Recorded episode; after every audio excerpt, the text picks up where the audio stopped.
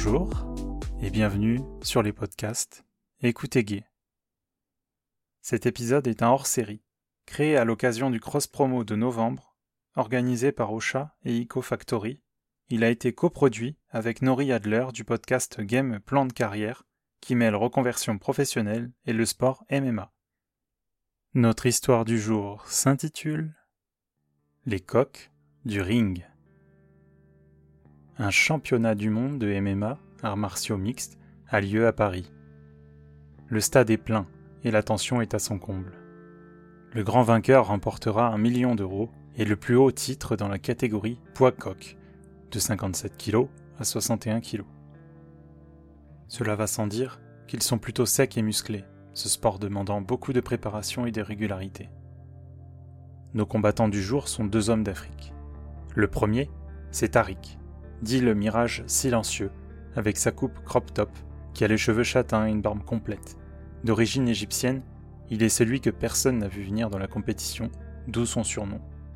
Le deuxième, ou devrait-on dire le premier, puisque tenant du titre, c'est Cyril, appelé aussi l'éléphant du ring, qui a une coupe mini afro et un look rasé de près. Il est le champion de sa catégorie depuis un an. Il porte bien son nom, car il piétine tous ses adversaires après les avoir chargés tout au long de la confrontation. Il gagne sur ses rivaux à l'usure et les achève avec ses poings au visage. La première rencontre s'engage devant une grande affiche et les caméras avec les sponsors et les marques. Les deux hommes se collent par le front pour montrer qu'ils veulent en découdre. Puis Cyril l'éléphant lance. Je vais te niquer, toi et même ta femme après l'affrontement. Avant que l'autre réponde. Laisse ma femme en dehors de tout ça, je ne vais pas céder. Lors de l'interview, avant l'ouverture du match, l'éléphant du ring commente. Ce soir, j'ai une gaule énorme, je vais le baiser avec plaisir. Et au commentateur de répondre, en faisant de gros yeux surpris, Eh bien, il n'y a pas d'ambiguïté sur vos motivations. Équipés tous deux de protège-dents, de coques pour bijoux de famille, de gants et de leurs shorts de sport, ils sont positionnés dans l'arène, prêts à en découdre. L'annonce retentit alors Que le combat commence Un premier renversement rapide intervient alors que Tariq donne un coup de pied que Cyril s'empresse de tirer pour le faire chuter. En quelques secondes, voyant qu'il ne se passe pas l'événement souhaité, il choisit de basculer de tout son poids. Chose qui marche, il s'attelle immédiatement à passer sur le corps de Tariq pour le maintenir au sol. Mais n'oublie-t-il pas que son adversaire est un mirage? L'Égyptien s'en extirpe et se remet debout, permettant à la bête de se relever également. Stationnaire et se faisant face, les coups de poing fusent pour tenter de commencer une approche, sans que l'un prenne le dessus sur l'autre. C'est une nouvelle fois Tariq qui reprend les hostilités en réussissant cette fois à le faire tomber. Lui qui est surnommé l'éléphant, pourtant si lourd et massif, tomberait si vite sur le ring? Prise au visage, entre les jambes, le cul de Tariq est placé au-dessus du visage de Cyril, donnant en spectacle une position de 69.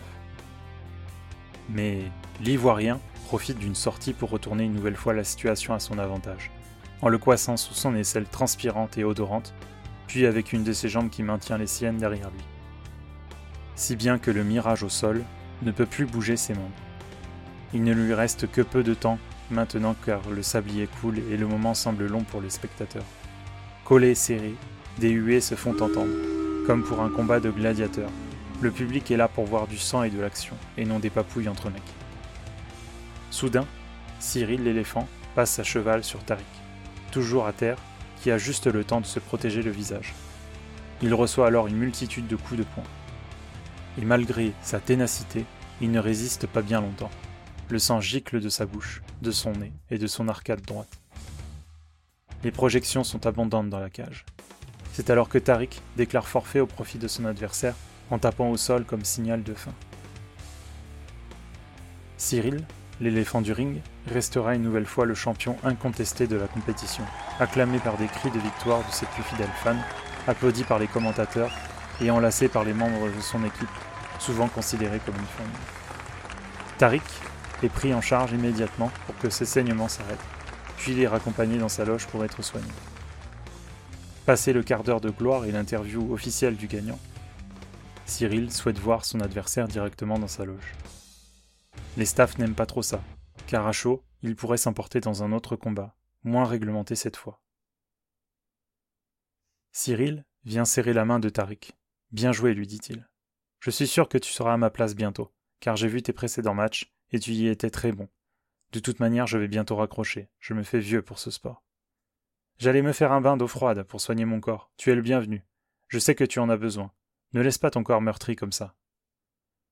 Tariq le suit, jusqu'à son compartiment, avec un sac de glace à la main collé au visage. Là, devant le bassin, c'est à poil qu'il découvre l'éléphant, le vrai, un sexe déjà très long et large au repos, et ses couilles resserrées. Tariq en fit tomber son sac à glaçons. Il le rejoint lui aussi, nu dans l'eau, qui fit saisir ses muscles à cause de la température, après un début difficile pour s'adapter. Contracté, son pénis devient moitié plus discret que l'éléphant face à lui, qui ne semble pas avoir une trompe qui se range dans le tiroir, même au repos. Cyril s'avance et de sa main essuie quelque chose au visage de Tariq. C'était une de ses blessures qui pleurait encore au coin de sa bouche.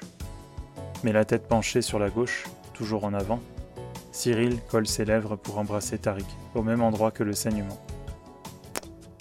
Un jeu de regard s'ensuit, marquant le début d'un contact plus intime entre les deux hommes.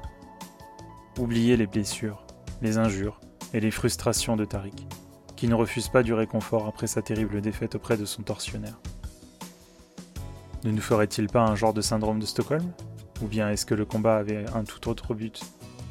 Car oui, la réputation de l'éléphant le précède. Dans le milieu gay, il se dit beaucoup de choses à son propos. Vous devinez maintenant le lien entre son nom et son entrejambe avec évidence. Ils engagent des caresses, des baisers longs et gourmands au-dessus de l'eau, oubliant les engourdissements qu'elle cause aux membres inférieurs, grâce à la chaleur qui est changée dans ses bouches viriles.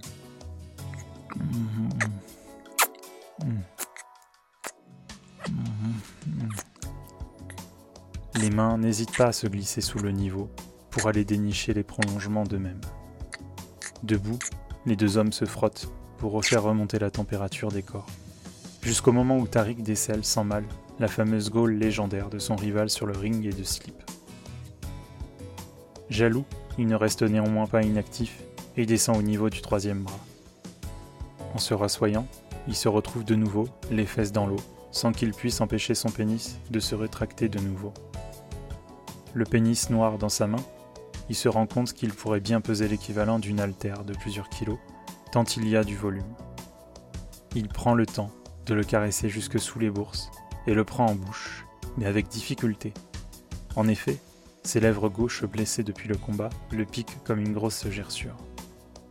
Ce qui ne l'arrête pas, puisqu'avec la mouille produite, il bénéficie d'une pellicule protectrice.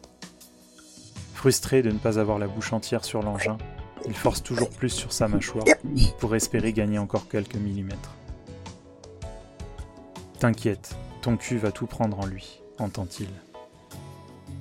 Motivation supplémentaire qui a eu pour effet de lui faire augmenter le rythme de la fellation, tout en favorisant toujours plus la production de salive qui va permettre la pénétration de son cul de faux hétéro. Sortant de l'eau, il rejoignent un clic-clac bon marché en faux cuir où est disposé un coussin. Tariq se couche sur le ventre et écarte les fesses avec force. Cyril y passe la langue pendant qu'il agite son outil qu'il maintient en tension, puis enfile une capote XXL, tout juste suffisante en largeur. Il crache plusieurs fois dans la vallée de Tariq pour s'y enfoncer à plusieurs reprises, sortant et re-rentrant aussitôt. Tariq s'accroche à chaque fois au divan et à la mâchoire ouverte dans le coussin.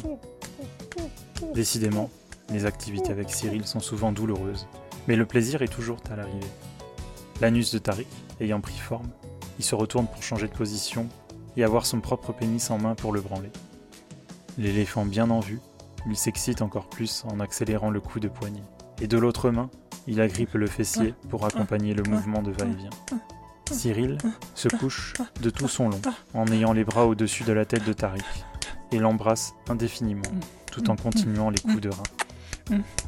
Tariq, sur le point de jouir, serre encore plus la fesse de Cyril, qui rentre et sort de plus en plus vite. Et dans un concert de plaisir, la jouissance des deux hommes est totale.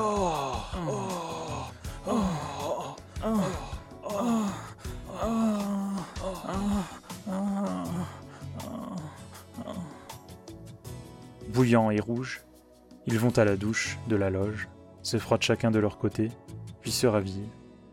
L'année prochaine, c'est toi, ne l'oublie pas, dit Cyril. Ouais, on se donne rendez-vous l'année prochaine, compte sur moi, répond Tariq. Puis, comme un mirage dans le désert, Tariq disparaît dans la pénombre des coulisses de la reine, tandis que Cyril part retrouver sa famille. Fin. Merci de m'avoir écouté. J'espère que vous avez passé un bon moment en ma compagnie. Vous pouvez me suivre sur les réseaux sociaux pour en savoir plus.